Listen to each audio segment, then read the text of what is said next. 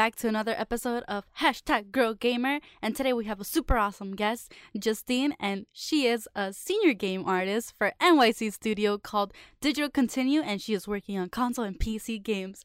This is so exciting. Let's welcome in Justine, everybody. Hi, Justine. So, quick question What is your favorite game and what is it about? Ooh, that's a loaded question. Uh, I think my favorite title has to be, if I can give three of them, the Mass Effect trilogy by Bioware. Have you ever played it? No. Yeah, it's like a sci-fi RPG sort of open-ish world game where you you walk around and you're you play as Commander Shepard, who's like this strong, tough. I played as the Lady Shepard. Because she's awesome. Um, this t- strong, like rebellious woman who kind of has to like save the galaxy, but along the way you pick up this whole like group of awesome people and you kind of have to save the galaxy with you and your friends and it's super great Well, that sounds like a lot of fun. What are the, what are the other two titles? Uh, there, it's the trilogy. Oh, it's the yeah. There's like three games within the Oh. trilogy. They actually launched a new one, which was all right. It's pretty good, but That's not, alright. not the greatest one, but it was a worthy sequel, perhaps. You played all three of them. yeah, yeah. Mm. I've, I've played them all multiple times. It's kind of an addiction, but it's been pretty great. It's okay, yeah. One of my favorite games is also like a trilogy. Not even a trilogy, it's like six games of it. oh my gosh, what one is it? Uh, the Fatal F- Frame series. Oh my gosh, yeah, Oh that's a long God. one. yeah, but I love all of them, and I think I had, if I had to choose a favorite, I don't think I would be able to. I think I enjoyed all of them. Plus, they all go together. Yep, that's me too. It's like I can't. I have to say the trilogy because like they all have great things about them. That I love them all. So All right. So, so what part of like the game did you like the most? Uh, I'm a really big RPG fan, and I'm a really big sci-fi fan. So I think that that game married the two super great um, in a way that like you have that cool idea of like exploring space, like the new frontier. Like I'm a big astronomy nerd too. Like I took Oh. astronomy classes, and it kind of like hit all the nostalgia points of space. But I'm also a cool explorer, and I get to go make friends with aliens, and it's always like that super fun part of discovery for me, which is my favorite part about games is new experiences and things that uh, are kind of unexpected. I love Yeah. to see that in games and indie games and just things that allow me to explore places that I might not never get to go. Yeah, that's crazy.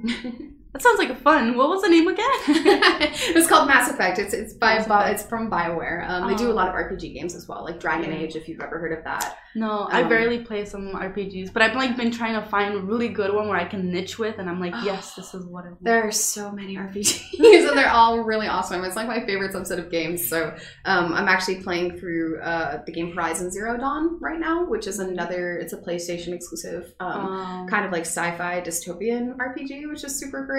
Um, but they're all really awesome, and if you definitely want to sink hours and hours and hours into oh a game, God. open world RPGs are your bet. yeah. Okay, so good question. Do you play your games on a console or on PC? Uh, I prefer consoles. I re- usually play on an Xbox, but I just got Mhm. my first PlayStation since like the PlayStation 2, which is really awesome. So I bought a PS4 with Spider-Man on it, which I'm actually really excited to play. Oh, Everybody's playing that game. Yeah, I know. I know quite a few people who worked on it. So for me, it's like super Oh. inspiring to see what my friends have done. Um, so I really want to play it, but I ended up playing Horizon Zero Dawn instead because like that's totally my niche and totally what I would love to see. So. Yeah. Um, but I do prefer console over PC just because I work all day on a computer and kind of the last thing I Oh. want to do is come home and play on a computer. Um, so for me, it's always that nice like separation where it feels like this is game time and I get to sit on my couch and just veg out and play games. I see, I see. So when did you okay, what made you get into video games? Ooh, uh, I think the standard answer, which I'm sure you'll probably hear from a lot of people, is the website Neopets. I don't know if you've ever heard of it. You might be a little young, but it used to be uh, uh, an online like pet caretaking website, or like you raised like these little cute creatures to it like reminds me of the DS it's like the pets like yeah, it was like you raised them and you played like a whole bunch of mini games. And I kind of grew up using a computer, so for me, a lot of my gaming experiences were through Mhm. a computer because I couldn't really afford consoles. Like I, I honestly bought my first console when I was an, a full adult. Like I just didn't grow up with them. Um, so I, I didn't have as early on as a as a thing into games as most people. Um, but I did play like Neopets. I had a few PC games like the Sim games way back in the day, like Sim Park and Roller Coaster Tycoon, and those are all like really big influences for me when I was growing up. Um, but I didn't. Yeah, I, I, think I had to make friends strategically who had consoles to go over their house and Oh, play yeah. because like I just didn't have them. So I played Pokemon at a friend's house. You know, I played um, like the old uh, what was the game? Like Pokemon Stadium and like Tony Hawk with like my friends who had like an Oh, I remember Tony N64. Hawk, yeah. exactly. So yeah, I think like my friends helped me get into it. Um, but then I really only started getting into games when I was in college. I went to a tech school and I was Mhm. surrounded by people who played MMOs and yeah. played all these games. So for me, naturally, I started playing like MMOs with my roommate, and we would stay up until like 6 a.m. before class and would really regret it Oh because we were God. playing an MMO all night. Um, but that really started like my love of games was just Yeah. playing with friends and being social in that regard, and, and it just kind of went from there. Yeah. But that's fun though. MMOs are always a great thing to do. The grind is time important. waster. it's like, do you want to sacrifice all of your life like grinding weird unicorn parts? Go for it. like you always have to collect the weirdest Oh shit. But God. it's honestly super fun, and I, I really loved like playing them. Um, and I put so many hours into one that was called Allods, which Oh. people never played. It was always WoW, but I always played this one. It was like a Russian MMO, and it was it was just super fun. It was like a really good social feeling for me, and I kind of did that with Minecraft as well. Oh, okay, yeah, I love Minecraft. Can we not get Minecraft? I can spend hours making a castle. It's just like I need to do this. It looks so creative. Yeah, it, it's creative, but it's it's kind of you would imagine like, oh, how can I explore a place of just literal cubes? But then like the natural like landmarks that that game makes on its own is super cool, and it's it's Yeah. really it's really unlike any other game. And we used to play it for hours in college, and I have a fond memory of the last day of college when we were graduating. We had all of our furniture moved out, but we had like twelve friends come over and sit in an empty living room, and we all played Minecraft, and that was just kind of like our last day together, which was super bittersweet, but it was honestly super fun. And i you know that was like the the turning point of like going into my games career which was pretty cool. So it's a good way to bookend it so so let's say just say Minecraft was the was the thing that made you. yes minecraft is what made me do it No. Okay, so when did you realize there were career options in the gaming industry? ooh very late on like I, I guess i knew that people had to have made games because Yeah. they were there so this was a thing that someone had to make but i honestly didn't know that there was like a whole career that there were a bunch of people out there in Yeah. studios making games like i just never thought of it as you know, like as legitimate as a doctor or Yeah. a yeah, nurse. You know, I just didn't think about that. So I only really knew once I got into like my second year in college because I was going to study animation. That was what I went to school for. Um, so even in school, I didn't know that games were a thing. Yeah. Um, and then I found out that our school had a game design program, and my my trajectory was I was going to go into mobile games because Yeah. that was the point where Farmville on Facebook was a big deal um, which led into like Candy Crush and all these mobile games. Um, Yeah. So I went to school for art, and of course, when you go to school for art, everyone's like, "Oh, you won't get a job. There's no jobs Yeah. out there. You're just going to be starving forever."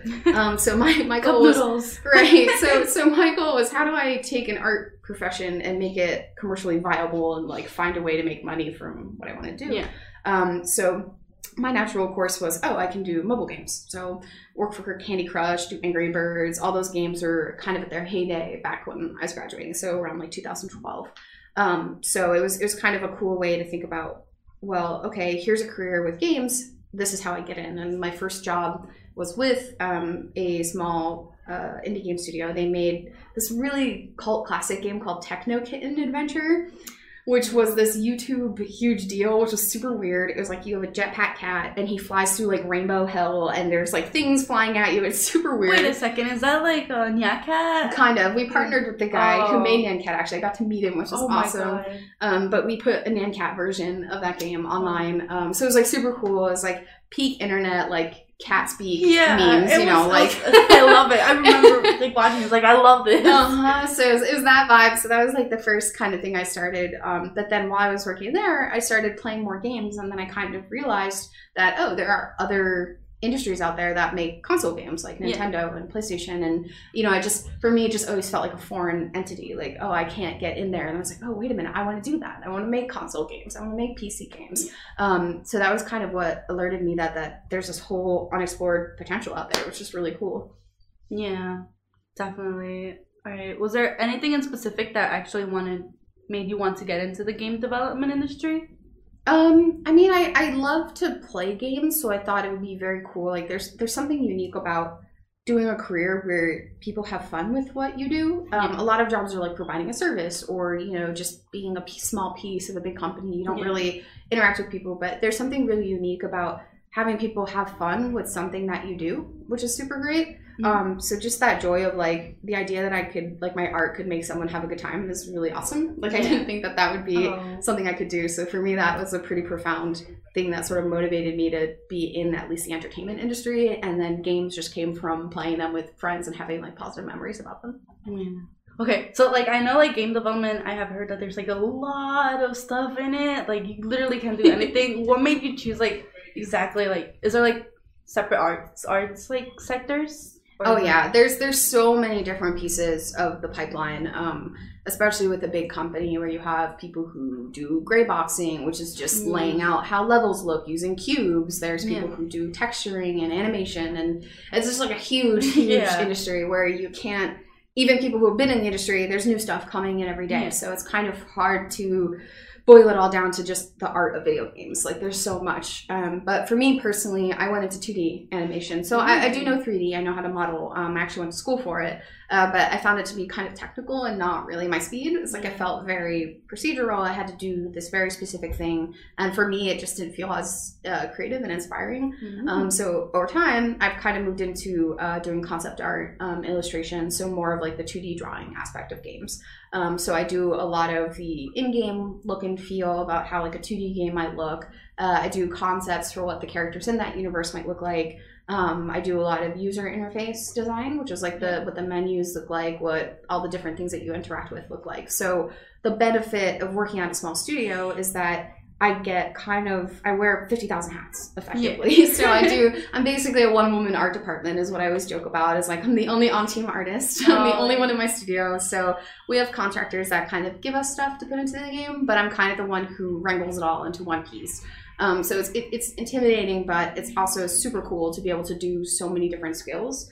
Um, and you kind of you kind of get to see the full process of it. So you get to see it from concept to shipping. So I do everything from that very first thought of what does this game look like, and then I go into the okay now it's on the Steam store. Here's all the graphics that people look at. So it's kind of cool to do like the whole package. Definitely, I feel like that's so exciting to see the whole entire journey. And speaking of journeys, how was your journey of going like into the game development career? Ooh, I think I I think I had one of the softest transitions into a career that anyone has ever had. A mm-hmm. lot of people kind of struggle and you know look for years and years and don't get a, a job. And I was lucky enough to get an internship um, with a studio called 21st Street Games there in Manhattan. Um, and I literally started two days after I graduated, so Oh there was no break. like I I went right from school right into an internship, which was super great. Um, and I worked on the internship for probably about a week or so, and then they were like, "Do you want a full time job?" And I was like, "Yes, I do." so I got really lucky, and I, I I appreciate and I understand like my privilege there, where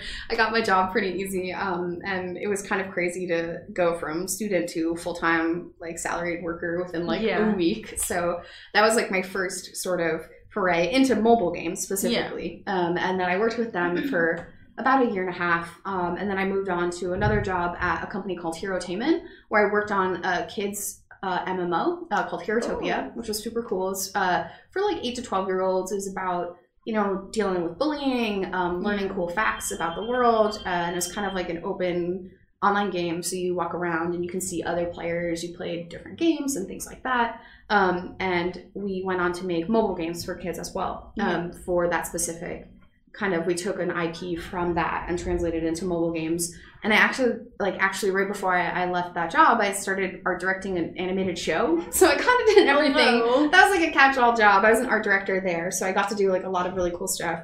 Um, and then about two years ago actually i just celebrated my two-year anniversary. I moved on to my current company digital continue. Uh, we're like an indie we're an indie console and pc studio so i Yeah. kind of made that jump from phones into consoles Yeah. um, which was my dream. So I, I got into that Yeah. and it was really cool, super cool. Um, so I, I moved into that and it's it's honestly been sort of like huge learning curve um, Mhm. because going from mobile to console, there's a whole slew of things that you don't think about like performance and screen size and uh, certification processes for games. Like it's a totally different, totally different ball game.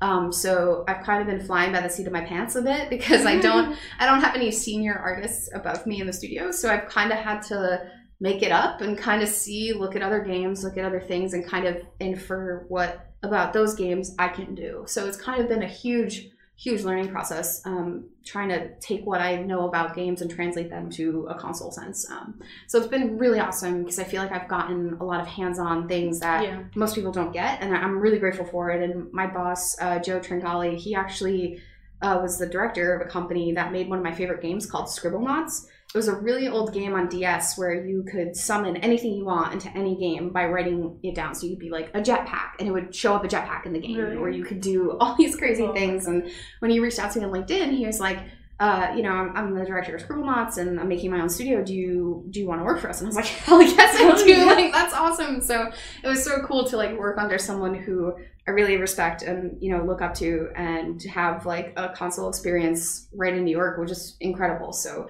I got really lucky a lot of times, and I've never had to like search really hard for opportunities, which is super spoiled, and it's Yeah. really incredible. Um, But I'm really lucky for it. So I, I bust my ass, and it's nice to kind of see that like come into fruition. So See, but like you think the thing is, you still worked for your the things that you kind of got into. Like it wasn't like you got lucky. You didn't. You didn't stop there. You you kind of kept going and learning, and you're like, all right, I'm gonna do the best I can at everything. And I think it showed. And a lot of people love that when you're really passionate about something. It's just like, yeah, you know, this person's like gonna do great. They're passionate about it. So like, what can? Do you have any role models that you look up to? Oh, I have too many. too many? I'm, a, I'm a huge. Uh, I use Twitter a lot, and I I've always surrounded myself with a bunch of people that I look up to. Um, a lot of really great artists that I just have always admired, and it's really cool to kind of see them getting involved in games because it inspired me to sort of get in games. Uh, one of my favorite artists is Claire Hummel, and I actually back in the DeviantArt days. I don't know if you ever used DeviantArt. Mm, I've Um, seen it. I, I love using it. growing up as a teenager, that was like where I put all my art. And I remember seeing a picture from her, like, yeah, 15 years ago, a long time ago. And I was like, wow, that's like the coolest picture I've ever seen. And I like, it's still on my DeviantArt on like my, my gallery loves. And I found out recently that she's actually working in games and to kind of follow her journey, be like, oh, that was a person I admired and loved. And now I see her working in games. It's so cool to kind of follow your role models into that Yeah. sphere. Um, so there's so many artists that I think are like super talented, super great, and I really look up to. So it's kind of nice to have a whole community of people making cool content because it inspires me to make cool content. And Yeah. it, it- that's like the greatest feeling ever is to like aspire to someone and kind of like take what they do and apply it to sort of what I've been doing. So, a quick question: How? What made you get into art? What made you made you become an artist? Ooh, I don't know. I think I always have been drawing. My parents always keep like my really old doodles everywhere, and then every now and again, my dad will be like, "I found this drawing you did when you were like 12," and it's super embarrassing because you're like, "Oh no!" I was like, I drew like a cat lady, and she had ears. Oh. it's just like you know, it's, it's always super embarrassing. But I think I've just always kind of been a doodler. Um, but I, I guess I wasn't really serious into art until college. Like I, I, I always tell this like heart, disheartening story where I went to art school.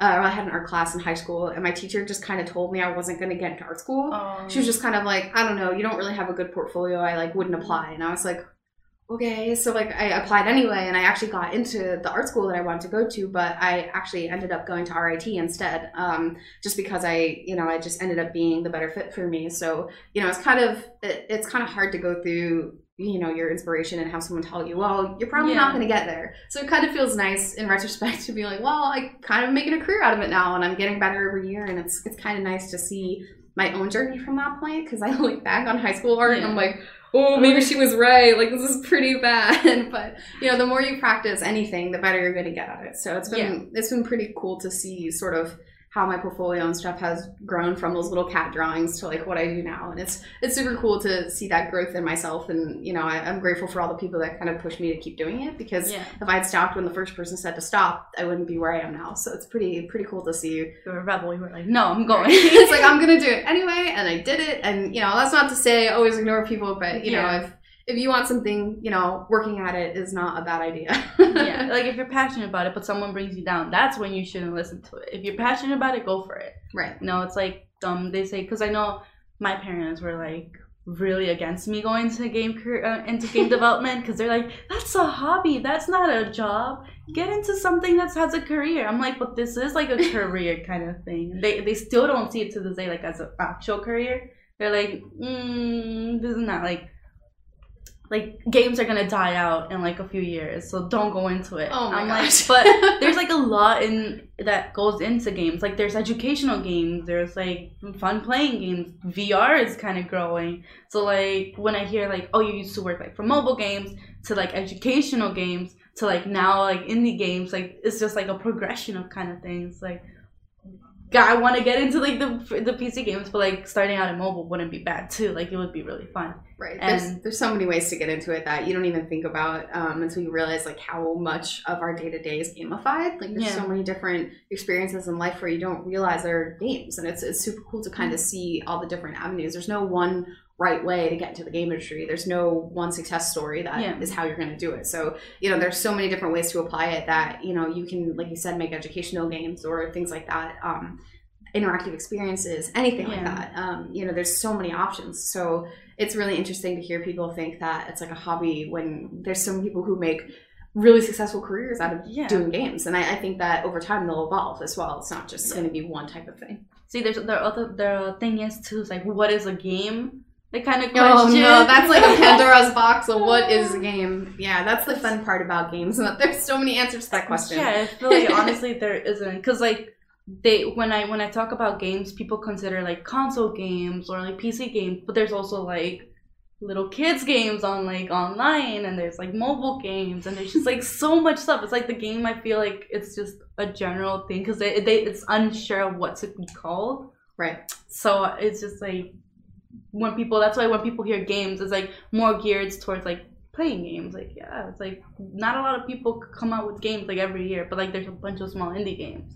And it's saturated but sometimes it's like unsaturated. And there's like a whole box of creativity out there that's being untapped. Right. So it's just kind of like interesting to hear like your journey too and how you went from like from like one part and now you're like higher and like where exactly you want to be. So it's like great so my question now is like what kept, keeps you motivated to keep you going Ooh, I guess the idea of, you know, there's one of the biggest things in art specifically is that there are always people who are going to be better than you. Oh.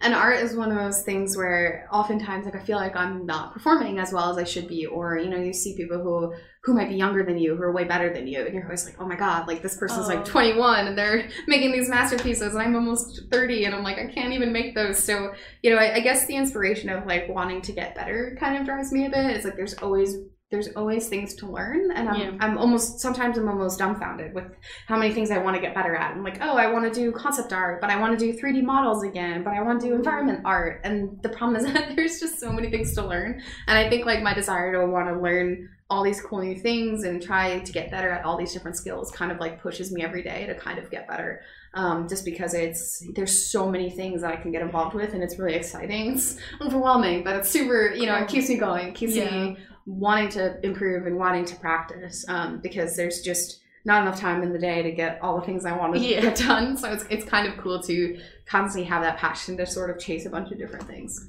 definitely what's your favorite type of art like you said there's concept art there's like 3d art what's your favorite I really love to do concept art. Uh, so like planning out what environments look like, what things in that environment look like. Um, so I'm actually currently working on doing a concept art portfolio that's more of like the, the nitty gritty breakdown of like what a world might look like. because I do some concept art, but less of like world building concept art, more of like little spot illustrations of like, okay, here's what some characters might look like, or things like that. Um, so I'd love to work on a project where I kind of get to set that visual direction of what this sci-fi world or fantasy world might look like. So Yeah. I've just been working on doing projects, and one of my current projects right now is uh, I'm redoing the visual direction for a game that I played when I was really younger called Croc, which is like this old platformer game uh, that I played on the computer back in like 99 or something like that, like really long time ago. Um, and I played on the PC, and it's of course super low poly, like old game, Yeah. and the budget was super. You know, our technology was just not there yet. So I'm kind of taking that and reimagining it um, with a concept art project, to kind of like bring it up to this day and age. Um, I, have you heard of Spyro?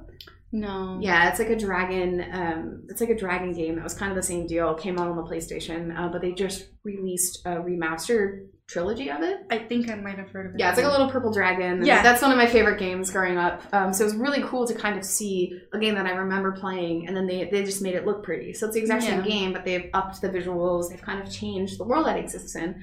Um, so I love to see those kind of reimagined, which kind of inspired me to do that croc project. So it's been kind of cool to sort of take what I love and bring it up to like Yeah, my visual style, which is really fun. Like the recent one, Resident Evil 2. Oh yeah. yup. the, the newer polished one is coming up and it's like when i told my friends i was like oh i want to play the new one they were like wait what they're like you want to play the old game i was like no they are getting a new remastered game and i think it's pretty awesome to like bring old games kind of back into it for the nostalgia right. um i got into games really late so like most of them are pretty recent Mhm. but um just seeing like old games kind of come new and like getting to learn what everybody else played back is pretty nice It's super cool to experience games that you might not have played growing up as well. Like Yeah. I like I'm I'm like you. I got into games pretty late in my life. I didn't play them that much as a kid. So it's kind of nice to take games that people might have really loved when they were younger and play them now. Like they're making it very accessible with like the, you know, Super Nintendo classics that are like Yeah. the new they have like 50 games in them and you can kind of play the old games that maybe you missed or didn't get to experience. So I think there's a magic to kind of experiencing it now that you're an adult and like kind of know what games are like, how they're made. It kind of gives Yeah. you an appreciation for maybe something that you didn't think about when you were little. Because like me, I was just like button mashing, like, oh, this is really fun. I don't know what I'm doing. yeah Um, but now that I'm older, it's like I, I think I have a better understanding of like what went into this game, what their technical limitations were, and it's kind of cool to see them coming back and seeing kids growing up playing games that I grew up when I was younger. Yeah. Like that's super cool um, to kind of see that bridging the gap, which is really awesome. Yeah.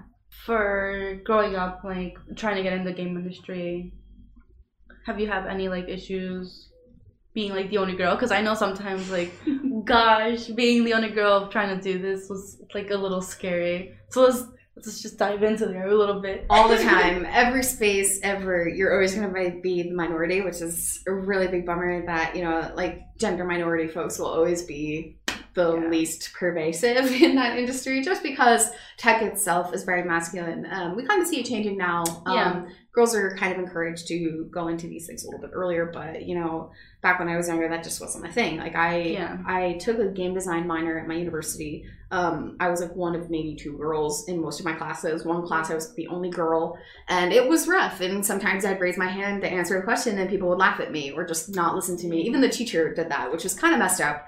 Uh, so you know, it's it's it's kind of it is pervasive, and it is something that you kind of are always aware of. And technically, like in a lot of my jobs, if I was the only girl. If I wasn't the only girl, they would be working in like marketing or the front desk lady or like things that were just not the actual nitty gritty tech development of the sphere. Um, so you know, it, it's kind of discouraging to sort of see that. Uh, but the best thing that is you can do is just stay with it and be Yeah. in the field because the more that the people in the field duke it out and stay there and inspire other people to apply to it, the more that'll eventually show up. So you know, it, it does. It does kind of suck to be the only one in my Yeah. studio right now. You know, sometimes I, I feel lonely. I'm like, I'd love to have like someone else like on my team that's just not a guy would be really great. Like, I'll take anybody. So, Yeah.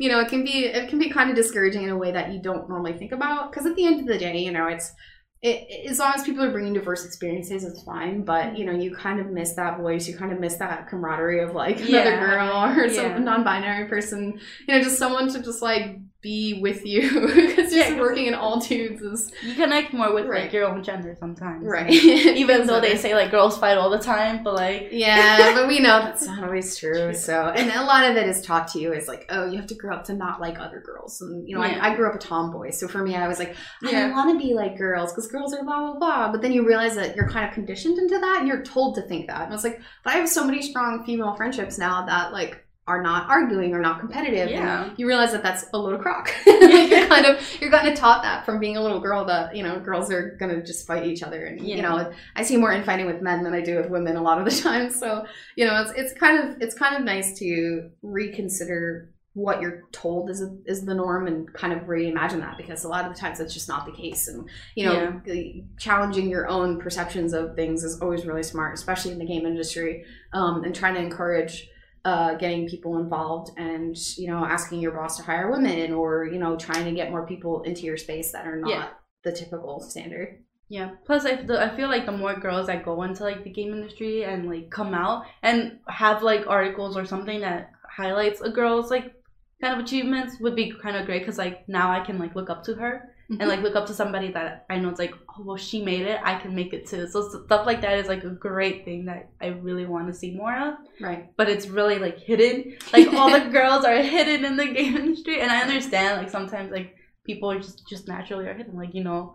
But I wish like there was a more much more easier way where people like can highlight like certain achievements and stuff like that. Because Right. then it makes it seem more easier to kind of like ease into like going into game development. Yeah, it's a, it's a bit of a challenge too because a lot of a lot of the environment can still feel pretty toxic in a professional standard. Like Mm. sometimes you get talked over as a woman. Sometimes your opinion doesn't matter as much, and people say, "Oh, that doesn't happen anymore." But it's not really true. Like we see it all the time um, with like Riot Games, for example. There's a Mm. whole history of sexual harassment at the company and bro culture and these things that are kind of pervasive. So even if we do have women who start that job, they don't stay there long because the industry just isn't very friendly to them, or they have to deal with harassment on the internet or mm. any number of things. So I think that in in conjunction with just getting more female figureheads and getting more women involved is just making the industry more friendly to women overall and, and other gender minority folks because we don't want to kind of get them there and then they're miserable there because it's a bro culture and guys talk over them and they Yeah. don't listen to them and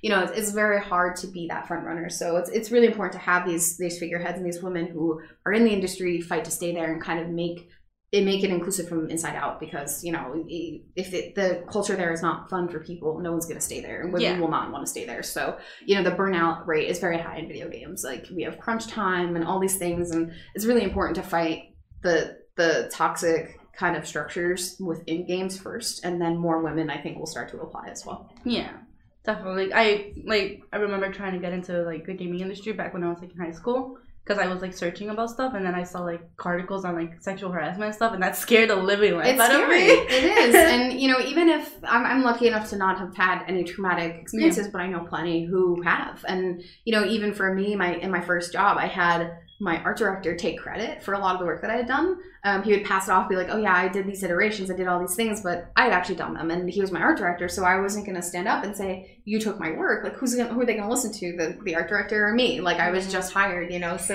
it, even if you don't have like really scary stories there are microaggressions like that that do happen in the industry and they're you know it's, it's kind of intimidating it's kind of scary but you know if anything i feel really lucky because I, I don't have a lot of that in my life um, Yeah. i've had little micro things every now and again but in my studio especially right now is like my team is very open to the things i have to say um, they i'm part of every conversation i'm a Yeah. lead on a project so you know i don't i don't feel like i'm not listened to which is really great and i know that that's not the norm for a lot of studios so you know i'm lucky in that regard that i get to be in an inclusive environment that cares about what i say lets me say what i say. Yeah.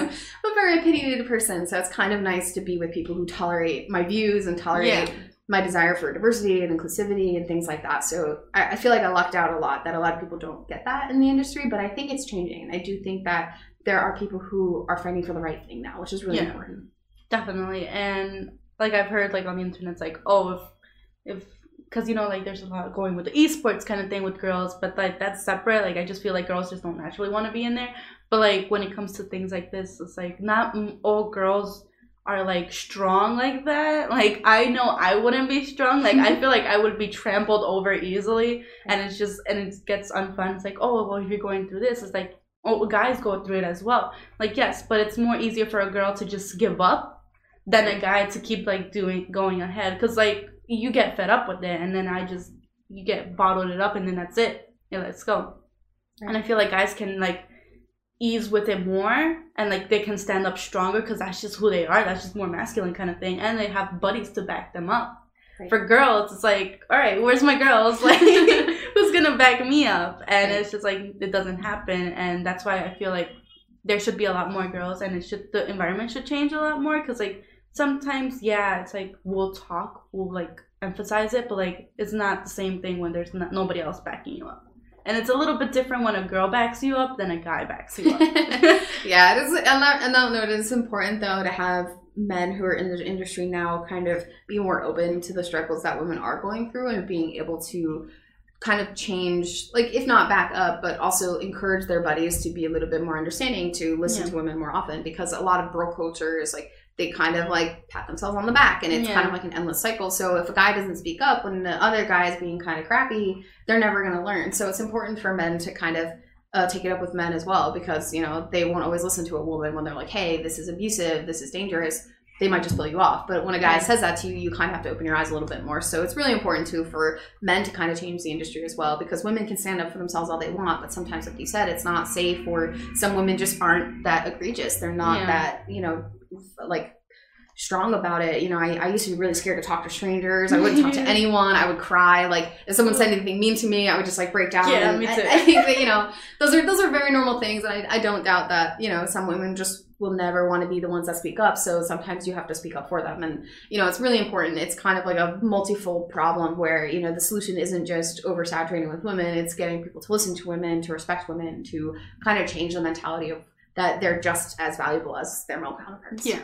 And I and granted, there's a lot of people that do consider women, and and I'm really grateful that they do that. And but there's just like that minimum, like culture in there that Right. still gets to you. It, it's like they It run over.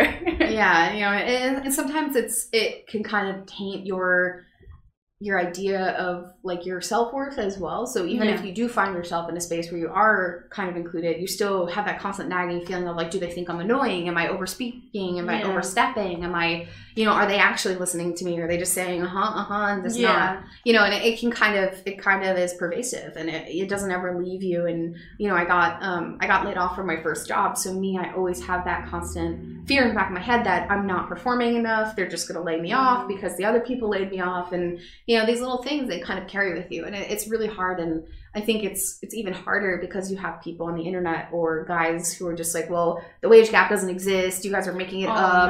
like women you know just if you want to raise work harder and like they don't understand how much that isn't true and how much it's just sometimes like people's perception of things is just wrong.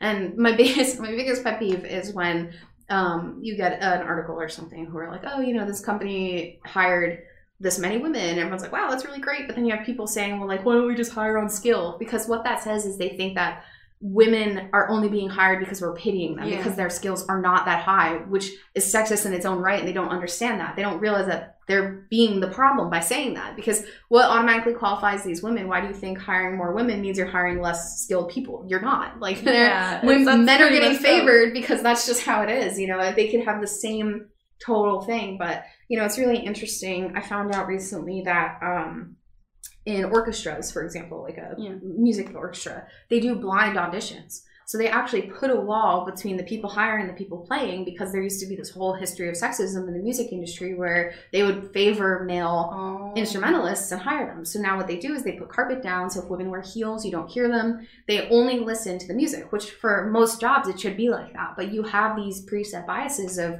a man's going to work harder, he's going to be better at tech stuff. I'm going to hire him over this woman. Yeah. And people don't realize how subtle it is. Like, yeah, maybe someone's not outwardly sexist and says, I hate women, but you don't realize how pervasive that is and how you're like naturally taught to think that men are better at tech stuff, which is just not true. Yeah. Like there's nothing, there's no grain of truth to that. So it's, you know, it, I think it is changing, and I think that it is going for the better. But you know, I, I think that there has to be a lot of challenging of biases. I have to challenge mine sometimes, Yeah. you know, and it's, it's very normal to kind of be self-reflective.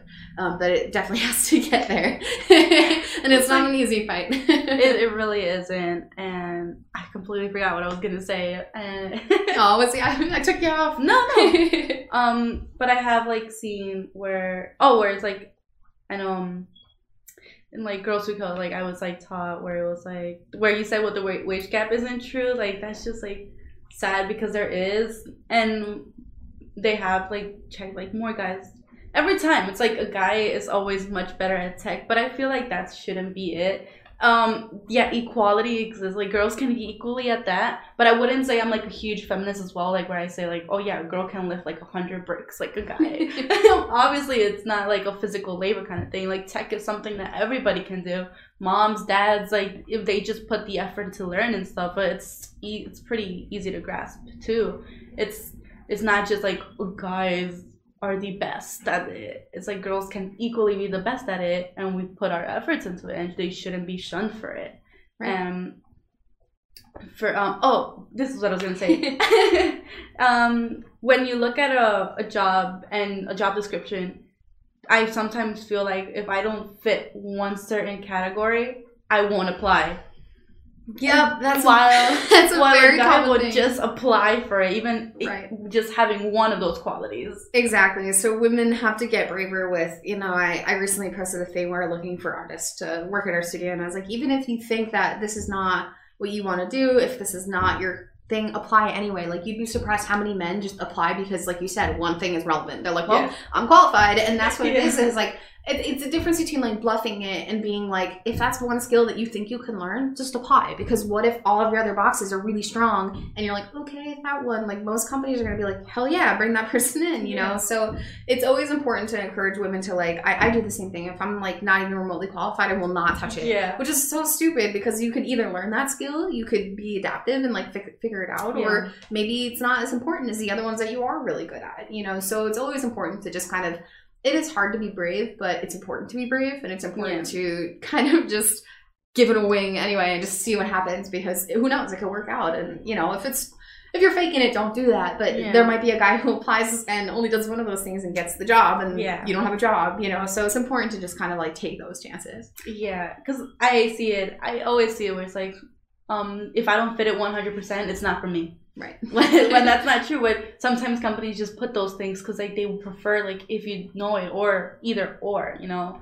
It's right. like if you have this or this, it's like it's still something that you can apply. But still, we were kind of I feel like we're triggered to like not apply to it because we don't fit 100. Yeah, because that's just conditioned to think you know if you're not perfect you're not good enough. And yeah. you see a lot of that with criticism of female role models in anything in politics and yeah. anything. Like if if she's not 100% perfect she's out. Whereas yeah. men have so many flaws and we're so eager to look over them and say okay well he did all these terrible things but he's really good at this so he's fine. But women is the complete opposite. It's like she's really good at all these things but she did this one thing that might not be great She's out, you know, and it's, Yeah. it's so it's so double standard, and you know, it's it's really disheartening sometimes because you do have this pervasive idea of like I have to be perfect, I have to be perfect, and a lot of women struggle with imposter syndrome where you know you you don't even know if you're good at what you're good at. Like I, I do all these things and I'm like I don't know. What if I'm not doing enough? What if Yeah. this is fake? What if I'm faking it? I'm lying about these things, but you realize no, I like I did all these things. I'm proud of all these things, and it's really important to like for women especially to kind of lend themselves pride and say Yeah. I did this really cool thing. It's not being gloating. It's not bragging. It's saying I'm good at what I do. This is important, and Yeah. Mm. it's a really important skill to have is to congratulate yourself when you do really good things because men do it all the time. You Yeah. know, so it's like they did the barest of minimums, A plus. You know, and women have to give themselves a little bit more credit sometimes. yeah, and I feel like that goes in towards like again like social media. Like they don't emphasize girls' achievements. right, right. especially in the game development industry. Like, Right. it's so rare to find. I like look up on Google. It's like girl achievements on game development. It's so hard to find anything, and I'm just like, well, I guess we really haven't done anything. But then see that kind of brings in a drive where girls want to be like, all right. I feel like that should bring in like, all right, if there's nobody, I want to become that person. Right. So when I see like see like you, like where I literally had to find you like ten pages of LinkedIn. Yeah, like- it makes it so hard, and you know, it's really discouraging too when you see like these game awards. Like, I don't know if you watched the game awards recently, Yeah. but they're all male hosts, they're all male awards, they're all these people getting awards. So even if there are women out there who are working really hard, they're not getting noticed, they're not getting the same achievements, and it's really discouraging to kind of see that because, like you said, you know, it could go either way. But most people are going to say, well, if they're not women there, I'm not supposed to be there. Like you have some people who are like, well, I'm going to be that person. That's that's totally awesome, you know. But Yeah. for a lot of people, just are not like that. That's Yeah. the personality thing, you know. Some people are just not going to fight the quo, and you know, it's really important to have these people be more noticed and more out there. And there are a lot of industries that are trying to do that, like Women in Games is really Yeah. trying to push it. Um, but you know, it's it's so hard too because I I have a person who I really look up to. Her name is Alice, and she works in um, uh, like software programming and crazy smart, crazy talent, intelligent, talented. Um, but the amount of abuse that she goes through on Twitter is insane. Like it, she posts anything, and she's got fifty men like attacking her, what she's saying, that she's not smart enough, all this stuff, and it's like so discouraging to kind of see a role model like that get abused because I'm like, well, if I speak up, if I'm louder, I have to deal with all these people harassing me and threatening me and doxing me and yeah. you know you don't you don't realize like people just say well well why don't women just speak up and i'm like because this happens you have people invalidating the things that that you're doing constantly abusing you, constantly harassing you, and like why would anyone want to deal with that? Like it, I don't want to log on to Twitter and get Yeah. bombarded with death threats. Like that's not you know. and, and that's the thing too. It's, it's um, I heard like somebody's like, oh, well, that's just the community, you know. That's everybody deals with it. I'm like, well, then let's change the community. Stop being toxic, either to boys or to girls. Like, you should just not be that human being. And it's like, oh yeah, but the internet's like, you can't change it because it's like against behind the screen. They wouldn't say it to your face, but still, it's kind of demeaning when they say it online and you have like 50 of them having it at It's a the same lot. time. it's a lot and it's discouraging and it's super stressful to kind of like have to decide like well do i want to have a social community or do i want to get screamed at and like you shouldn't have Yeah. to make that decision as like you know it's it's yeah it, the gaming industry in particular has a lot of really loud voices that are very aggressive and even to male developers even Yeah. to everything like you publish a game on steam and you have 50 people hating you because you Yeah. did one thing wrong and you know it's I think it's like a toxic culture that's kind of been told forever that you can get away with harassing developers. You can get away with being aggressive. And it does take a toll on you. Like you release a game and you're terrified. Because you're like these people are going to destroy my game for no reason. Like oh it's like walking into a mexican restaurant and then getting mad because they serve pizza or like you know like they don't serve pizza. I'm like well you walked into a mexican restaurant. Why do you want pizza? Like you know people don't understand that like not everything is for them. And that's a very pervasive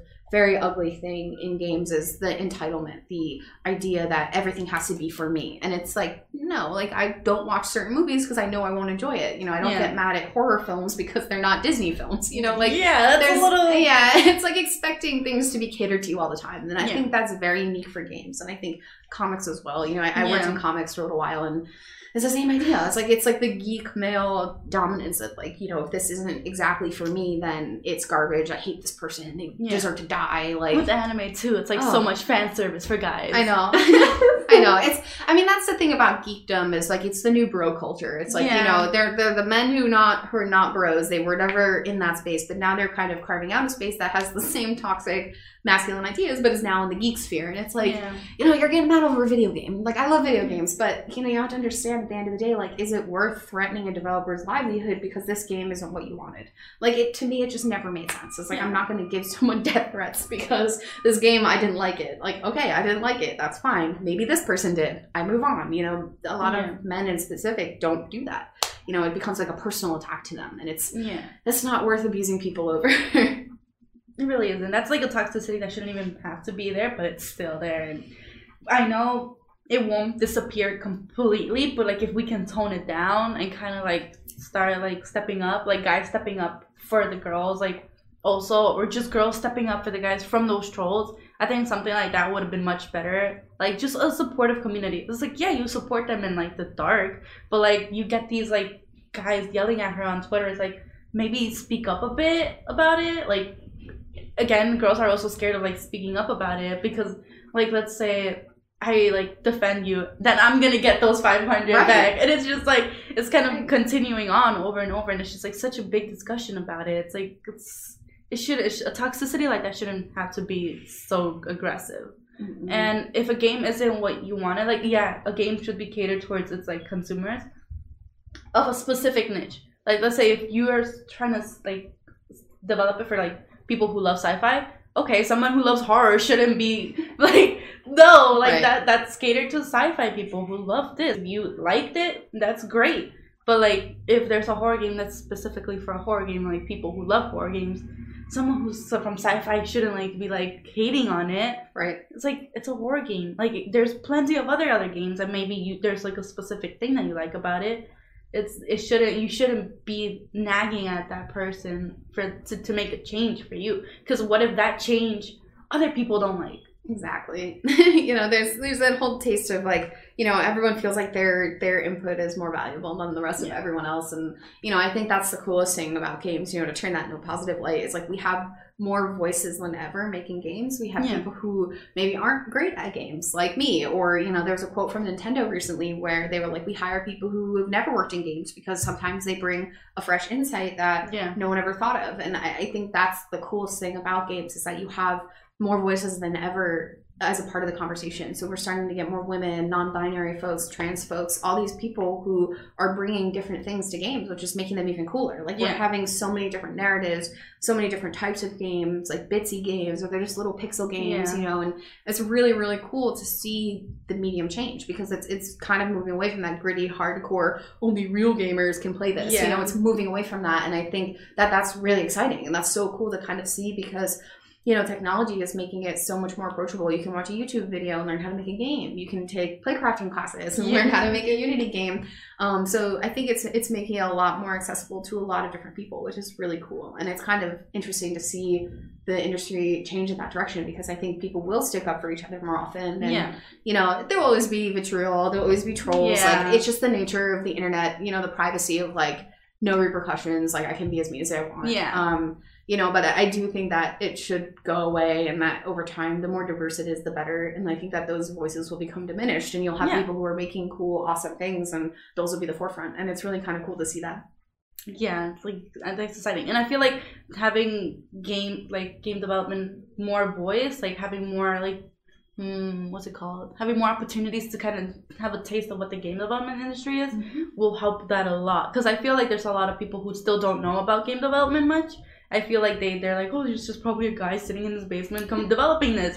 Like that's that's like that's that's the stigma with it, and it's like no, there's like the huge blown studios, you know, that create these kind of things, and it's like a it's not even a hobby, it's like a career. It's like literally you make your passion into a career. Like you can do for anything if you truly like want it. Like a YouTuber can probably it's like now his career. You know, it's like Right. everything has a career if you know how to like cater to it. Um having people know more about it or like ha- having more opportunities to kind of work in it will kind of grow a community that is much more nicer and much more safer and have mu- more diversity. Like it's rare to find any opportunities here in New York for game development, and It's hard. and I have to like learn it by myself on like online, and sometimes we don't have that time, and sometimes we do, and it's kind of it's better to just have like classes or stuff like that where I personally can go and meet other people and kind of get that encouragement back. Right. And sitting in a classroom where it's like most of them are guys and like there's other two girls. I mean, I, obviously I go towards the girls. It's like, hey girls, like what are you guys doing? And it's cool to see what they want to do in the gaming industry, and I think it's so awesome because I'm more of like the programming side. Right. So I'm more like behind scenes kind of person, but I think it's still a great thing to kind of have more options out there to kind of network and meet people in real life. I think that's very important Mhm. for the community, and I just hope to see more of that. I think we do see the tides kind of changing. We're starting to see more groups that are encouraging women, are safe spaces for women, and it's it's really kind of cool to see people being more outspoken who can afford to be that way. Because yeah, obviously, not every woman's going to be able to speak up, and it's really Yeah. nice to have people who are brave enough to take that forefront to kind of take it on their shoulders and be loud about it because.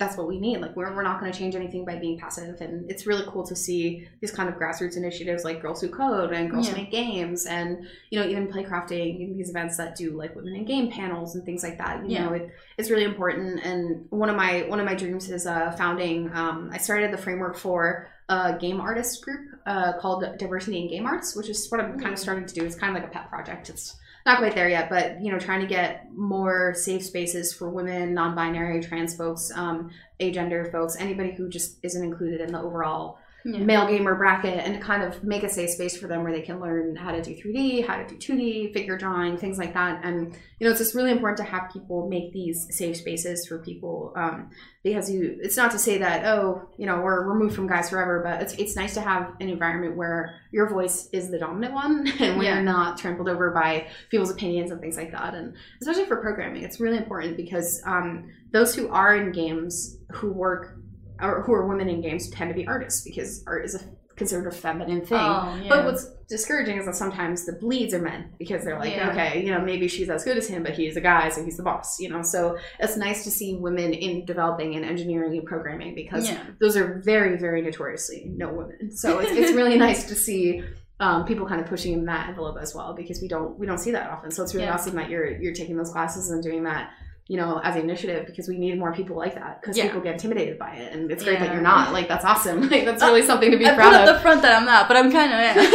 no, everyone's a little bit terrified. It is a little bit scary, and you know the game industry as well. You know, it's it's tumultuous. It's like you know the industry's closed all the time, and you know if your game doesn't get popular, eh, it's kind of Mhm. rough. You know, and it's it's not it's not an industry for everybody, and it, it really is important to have more value for your workers. You know, and to get rid of this idea of crunch time, to get rid of overworking your employees to death. Like there needs to be a whole conversation about how the industry is run in many different ways and Yeah. i think that more now than ever uh, people are talking about it like riot you know the Yeah. whole sexual harassment thing um, talking about crunch time and all that like i think that opening the spotlight on these narratives is kind of exposing how kind of terrible it can be sometimes and i think that that is only going to yield change that's only going to yield people who are pissed off kind of done with it who are just like Yeah. things need to change and I, I think that that's although it's scary it's super valuable it's Yeah. super valuable to start opening these narratives up to people Definitely. And I think highlighting everybody's achievements and kind of like allowing more people into an industry would be a lot better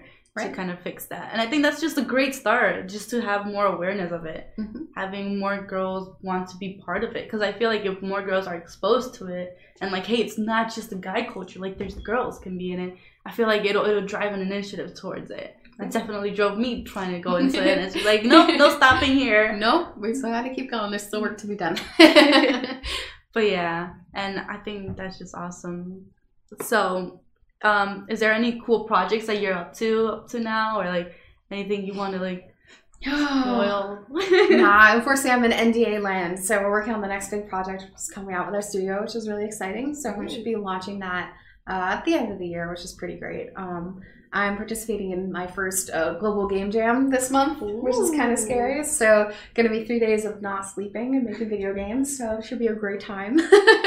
uh, but yeah, I mean, there's always there's always stuff going on, always some cool projects. Uh, I mean, I've been trying to stay involved with crafting and going to all these expos and demo nights and things like that. So Yeah. those are always really fun to get involved with. But yeah, unfortunately, super zip lip secret land, which I can't share the work, but hopefully we should be announcing it pretty soon. So it should be That's pretty exciting. cool. Hopefully, we can help you announce it too. Like, yeah, see, that'd be awesome. yeah.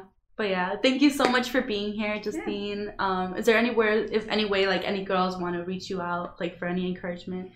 Yeah, I mean, anytime anyone needs any help, you can just reach out to me. Let me know. I'm- pretty good with answering questions, and uh, I guess you can share my Twitter handle. And Yeah. if anybody needs any help or advice, you know, the best advice I can give is just keep at it and stay at it, and you know, always look for support in other people because there there are more people out there willing to help you than aren't. And I think that the more you go to these events and meetups, and you know, just reach out to people you respect, and you know, I've met so many people from Twitter just by reaching out and saying hey, and I've met role models that I found are really cool and the more present you are, the more people you'll get out there to help you. And I think just staying involved and being as active as you can is a really great start. Yeah, that's awesome. All right.